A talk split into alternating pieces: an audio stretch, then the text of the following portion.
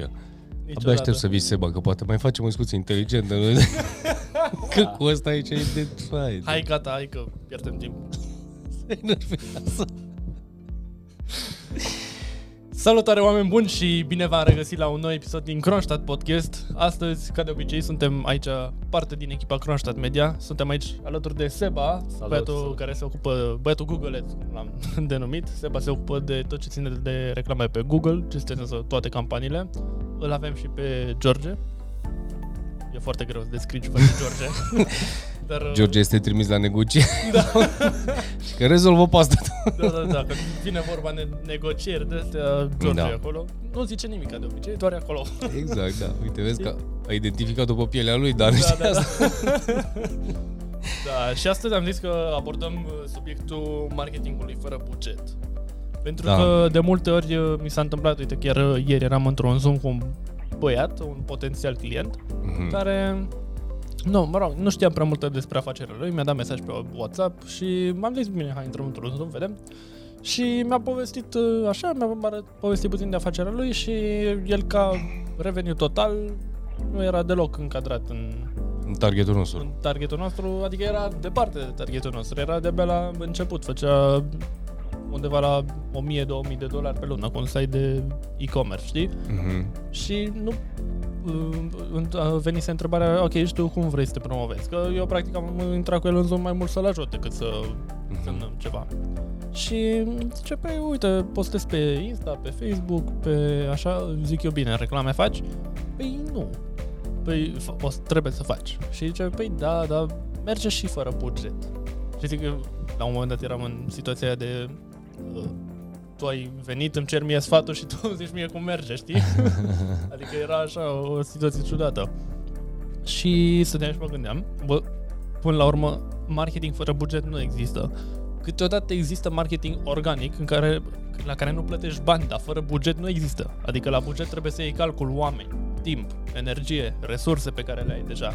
Adică trebuie să stabilești de la bun început ce investim pe, în marketing ca să aducem niște rezultate. Băi, nu există marketing indiferent de formă, că aici este partea interesantă pe care unii, unii oameni înțeleg. Nu- Nu dau bani unei agenții, că facem noi intern. Păi și cine îți face mă, postările? Cine le editează? Cine face copywriting-ul? Cine face research-ul? Uh, am avut o negociere, unul dintre clienții noștri și voi, uh, de fapt, Dan știe că a fost alături de mine, unde, bineînțeles, există un, o parte din bă, bani vine, e o sumă pe care noi o percepem, plus un comision din rezultatele pe care le obținem. Și acolo era suma aceea fixă. Și am spus, păi tu crezi că oamenii ăștia fac research degeaba la noi în firma asta? Sau stau efectiv să construiască campaniile, să seteze, să toate, toate setările astea nu le faci pur și simplu, nu muncește cineva pentru ele, nu-ți oferă nimeni nicio garanție. Evident că background-ul și experiența spune despre noi că putem să-ți oferim o garanție de, de rezultat, dar nu este 100% garantat. Dar pe de altă parte, munca aia, cu sau fără rezultate, se face. No, și bineînțeles că sumele sunt uh, mari când le auzi prima oară, dar dacă ar trebui să măsori și noi am avut experiența cu uh, reclame bine setate și cu rezultate foarte, foarte mari, merită. Adică dacă stai să faci un calcul, chiar merită, că vorbim de câteva sute de ori sau de mii de ori la, la fiecare leu investit. Da, și automat prima obiecție pe care o are cineva când vine vorba de reclame e păi, am vreo garanție că mi-aduce rezultatele astea, astea și astea? Zic, nu, business de ce te-ai băgat? Ca să ai garanții, ca să ai vreo garanție în business când ai intrat că la peste 5 ani ai 3 milioane în cont și ești pe o insulă undeva? Da. N-ai absolut nicio garanție. Uite, Seba, Seba, da, Seba... La Seba voiam să ajung. Că Și, și e, el este specialistul nostru în, uh, în, în Google.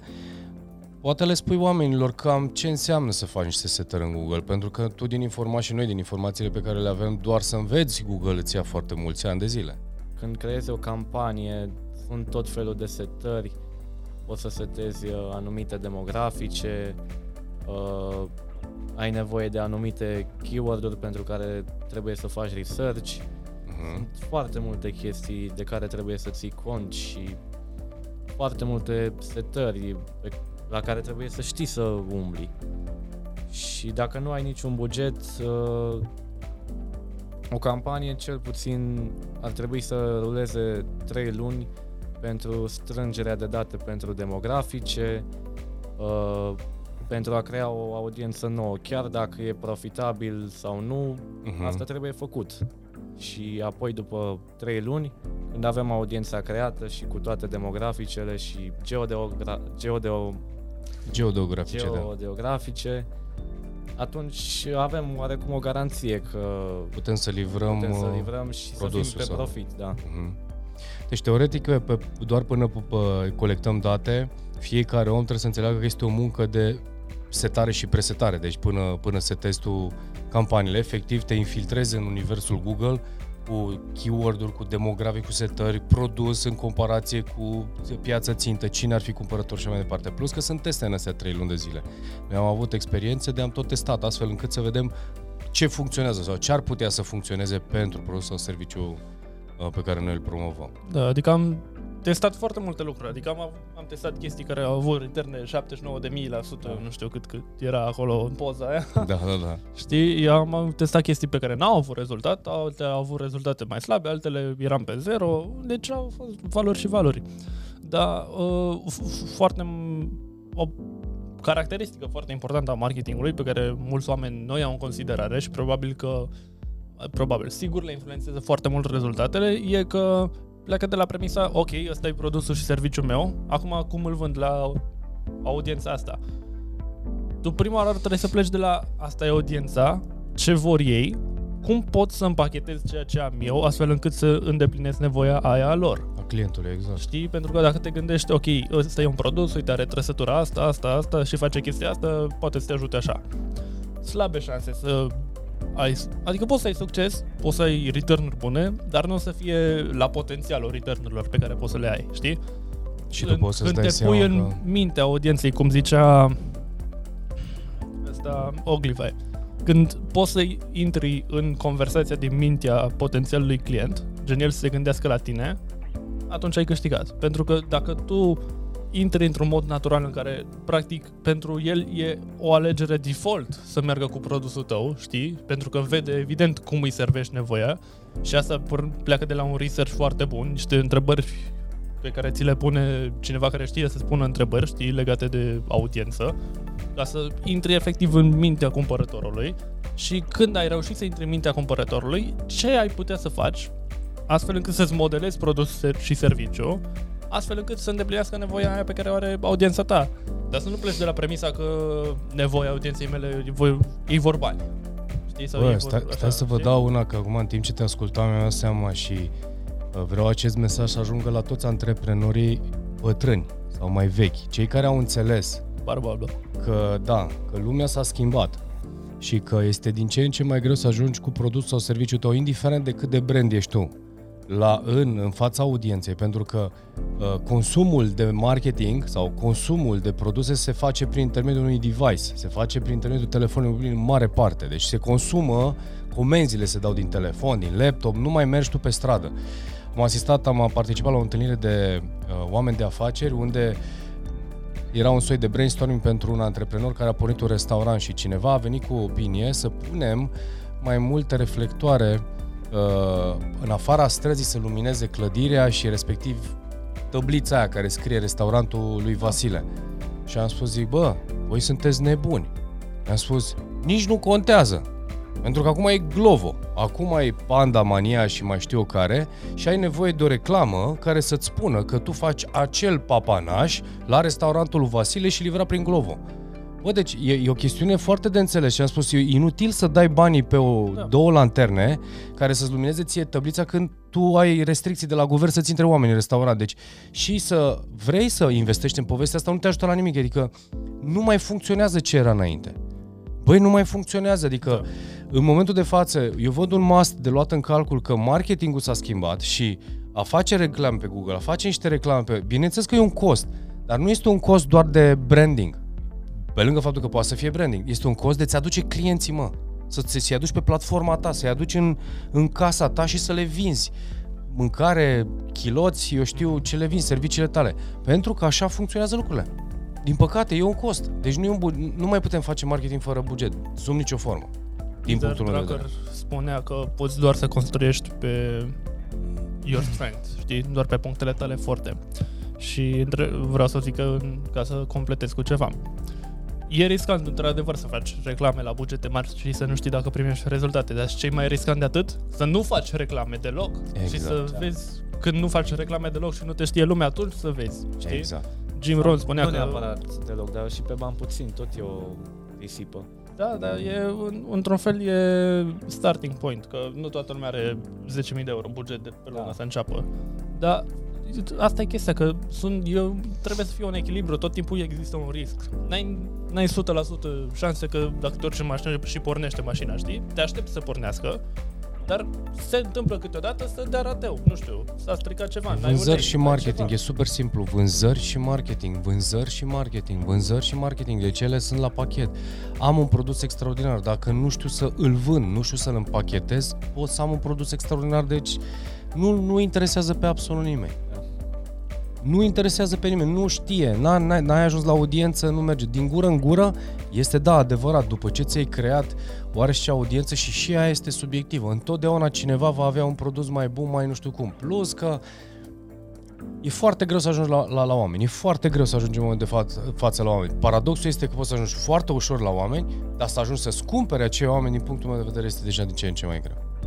Pentru că acolo nu este numai de reclamă, să ajungă la este și copywriting-ul, care să facă click-ul, cum ai făcut pozele respective, uh, cât de atractivă este oferta, Da, pachetul pe care adică l-ai. poveste- Povesteam de emoție. Știi că în medie o persoană normală, normală între ghilimele, adică average person, vede undeva la 10.000 de reclame pe zi, adunate, cu social media, cu postări, cu videouri, cu chestii ce apar prin cărți, cu bannere pe stradă, cu de-astea, într-o zi normală. Un studiu făcut în America. Poate în România e mai puțin, că nu e chiar așa cum e Bombardă, în New da. York Times, știi, cu bannere și cu de Dar din alea 10.000, tu poate ții minte una, știi? Pentru Da. că ai a trecut de prin ecranul tău, ți-a trezit o emoție în tine și s-a așa cumva de tine, știi? Și a putut să facă chestia asta doar pentru că avea research bun pe audiență, cel care a făcut reclama, știi? Și înțelegea audiența și a intrat în mintea ta cumva. Da. Uh, cât de greu este să ajungi la, la audiență cu un produs, uh, Seba? Asta așa, pentru cei care urmăriți acest podcast și uh, vă gândiți la marketing.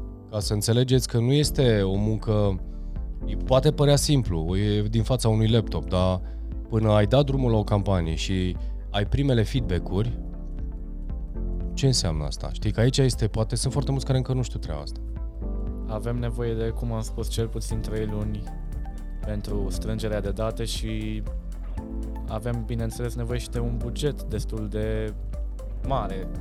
Uh, Ce înseamnă audiența? Audiența înseamnă uh, clientul care vede reclama, intră pe, apasă pe ea și apoi cumpără produsul. A- Apoi din uh, toți uh, cei care fac chestia asta, uh, luăm datele demografice sau uh, interesele lor și creăm au- audiența și apoi campaniile, le, campania de retargeting, uh, o, cum să zic, o plasăm uh, doar pe Aceste audiență, date, da.